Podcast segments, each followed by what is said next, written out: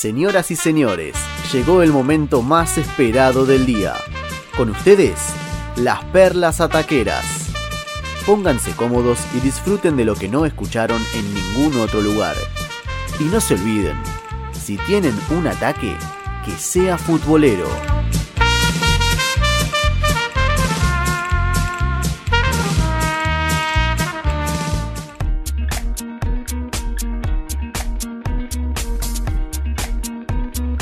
Bueno, vamos con la perla taquera de esta noche, Leito Orieta, dale. Bueno, la perla tiene que ver a un partido que pasó en la segunda división del fútbol de Estados Unidos. La semana pasada, San Diego Loyal contra Phoenix Rising. El San Diego es el equipo en donde el técnico es Landon Donovan, recordado histórico de la selección de Estados Unidos y de la MLS también, ¿no? Un jugador muy recordado por todos y también quizás querido, ¿por qué no? Allí más que nada en Estados Unidos. Hay que decir que iba ganando el equipo de Donovan 3-1 y en el entretiempo hubo un problema. Un jugador de él había sido expulsado. ¿Por qué? Porque un rival lo había insultado a Colin Martin, le había dicho que era gay, ¿no? ¿Cuál es el problema? Este chico es uno de los primeros jugadores que se dijo que es gay, ¿no? En el fútbol de la MLS, y el club siempre lo apoya, ¿no? Con todo esto, con la lucha en contra del movimiento LGTB y todo. Y obviamente cuando el rival se lo dijo de forma despectiva, Donovan, cuando se enteró de esto, fue a protestarle al árbitro. El árbitro se enteró de la situación y ¿qué hizo? Le quitó la roja al jugador de San Diego, pero al otro jugador no lo expulsó. No hizo nada, dijo, no, yo escuché sí lo que dijo, pero ya está, no lo voy a expulsar, va a quedar todo así nomás. Y Donovan indignado, obviamente, ¿no? Protegiendo a su jugador, también sus compañeros le pedían que lo expulse al otro jugador, porque si no se iban a ir del partido, y ganando 3-1. ¿Qué partido fue, Leo? San Diego Loyal contra Phoenix Rising. Partido por la segunda división del fútbol estadounidense. Segunda división, acá me entró la duda, no sé, Facu y Tincho, pero hasta hace poco no había segunda división en la MLS. Estuve averiguando porque también cuando encontré esto, viste, me agarraba la duda de cómo es. Hay una división paralela a la MLS, que como sabemos, ¿no? Allá se compran los cupos, ¿no? Para participar de la máxima torneo de Estados Unidos o no. En este caso es la segunda división porque hay filiales mayormente de todos los equipos que están en la MLS. San Diego, bueno, previo a este partido había jugado contra Los Ángeles Galaxy 2, también está la Atlanta United 2. Son mayormente filiales que hay en esa categoría. Por eso es la segunda, pero no hay como un ascenso como estamos acostumbrados acá. Ok. Ah, claro, no juegan por ascender.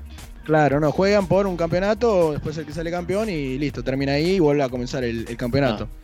Pero bueno, decíamos, el árbitro tomó la decisión de no expulsarlo al otro jugador y Donovan junto a sus jugadores dijo, bueno, está bien, vos no vas a expulsar al otro muchacho, nosotros nos vamos de la cancha, nos retiramos. Bien. Y se retiró Donovan junto a todos sus dirigidos, todos decían lo mismo, ¿no? Porque obviamente apoyando al chico este Colin Martin, que es compañero de ellos.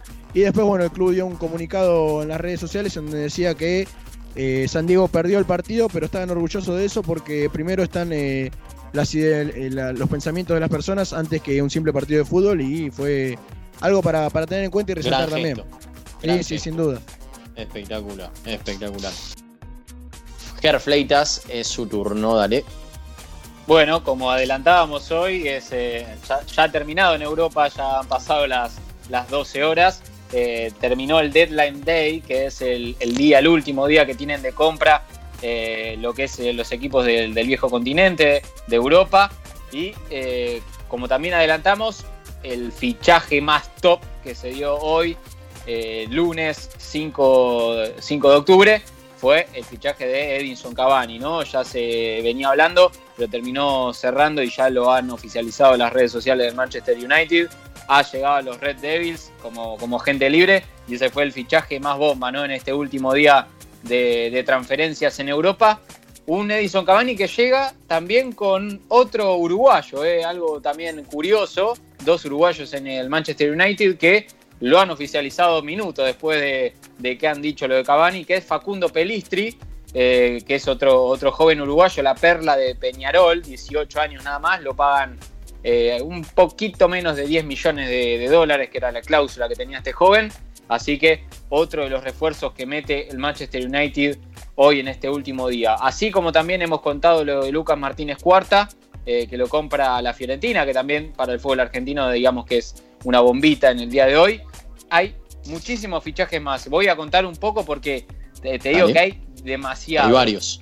Hay varios. Voy con otro argentino, ya que hablamos de Martínez Cuarta. Nehuén Pérez, uno de los centrales que hoy también está en la para esta doble fecha FIFA. Lo ha cedido el Atlético Madrid al Granada. Nuevamente, otro préstamo. Otro préstamo más, así es. Pero bueno, esta vez en el Granada que va a jugar Europa League. Veremos, ojalá tenga minutos.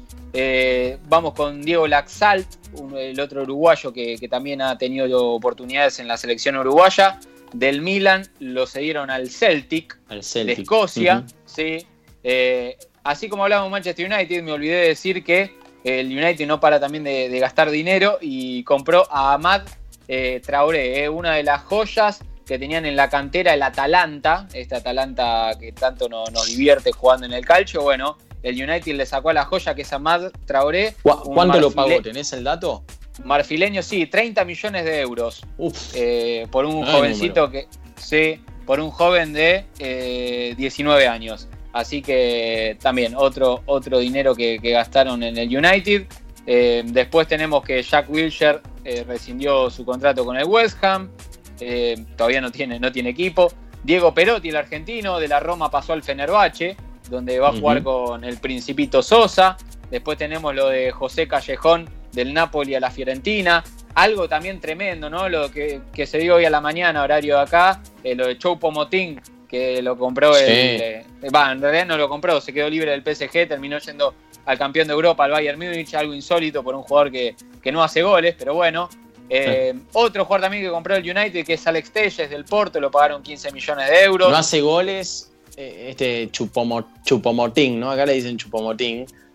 No hace goles, pero en la Champions metió uno, dos, ¿no? Ahí sobre el final, creo que contra el Atalanta la hace uno. Sí, bueno, pero también está el dato de que del 2015 para acá jugó 149 partidos, hizo 26 goles nada más. Claro. Un poco flojo.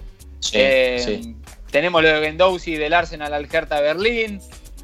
Justin Kluivert, el hijo de Gran Patrick, estrella del Barça, pasó al Leipzig de Alemania. Que te digo, el sábado entró unos minutos contra el Udinese, de suplente, sí. ¿No?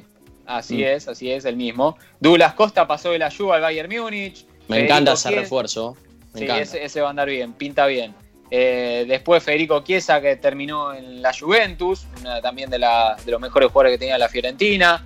Tenemos uno acá también, Lucas Zidane, el hijo de Zinedine, pasó del Real Madrid al Rayo Vallecano en condición de libre. Rafinha, uno de los últimos.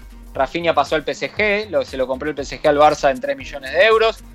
Lucas Torreira al Atlético de Madrid, ese también promete. Y uno de los últimos también bombazos de hoy fue el de Thomas Partey del Atlético de Madrid, pasó al Arsenal en 50 millones de euros. Lo último para cerrar, lo que hizo el Elche hoy. El Elche que ya tenía a Almirón como entrenador, a Coqui Raffo, el director de juveniles de Boca, ya se lo llevaron también para allá, para las juveniles del Elche. Tenía a Lucas Boyé, que ya hizo un gol en la Liga, y a Sánchez Miño, que lo compró Independiente.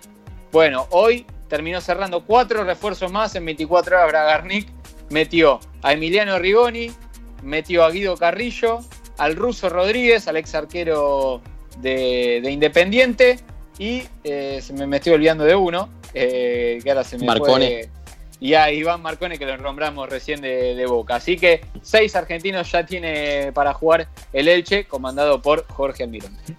Estupendo, bueno, gran perla taquera. Y nos metemos con Wally Duverne, que nos va a desglosar rápidamente cómo se divide, ¿no? Un pase, ¿no? Una vez, por ejemplo, hoy Martínez Cuarta, que fue vendido de River a la Fiorentina. ¿Cuánto le queda a River? A ver, Wally, contanos, dale. Bueno, con respecto al pase de Martínez Cuarta, son 15 millones y medio de dólares, 10 limpios le van a quedar a River. Pero ¿qué pasa? En una operación, estamos hablando obviamente en el ámbito local, cuando llega una oferta y se concreta en la Argentina, en jugadores argentinos. Del 100% de una operación, el 25,7% queda en el camino, muchachos. ¿Saben por qué? Porque la Argentina... es uno de los países con más impuestos en el mundo, en todo el globo terráqueo. La Argentina comprende 166 impuestos hoy en día, lo que es una locura, pero bueno, es una máquina de facturar, ¿no? Obviamente, y por eso así estamos económicamente como estamos. Pero bueno, para no desviarnos, a AFA va el 2% de la operación, a Fútbol Agremiados va el 0,5% de la operación. El Estado, ¿sí?, por impuestos se queda con el 7%. Esto hay mucha gente que no lo sabe. El Estado percibe dinero de las transferencias de los jugadores de fútbol. Una cosa que, bueno, que se podría analizar en otro momento y en otro contexto. Para el futbolista queda el 15%. Acá destacar a Martínez Cuarta, que él no se metió el 15% en el bolsillo, sino que se lo deja a River, por el amor que tiene a River. Así que es un ejemplo a destacar, este pibe de 24 años que se va a la Fiorentina y le da el 15% a River. Y bueno, y los clubes porteños, estamos hablando de la Ciudad Autónoma de Buenos Aires, obviamente, un 1,2%. Entonces, cada club porteño, en una venta de sus jugadores, de algún jugador, repito, de Cava, le queda el 74,3% de la transacción. Estamos hablando que un 25,7% se lo vuelan los impuestos, muchachos. Igual, bueno, así es. Así son las reglas, ¿no? Por lo menos hasta ahora, desde hace varios años. Estupendo, Wally, ahí con la perla taquera de la noche.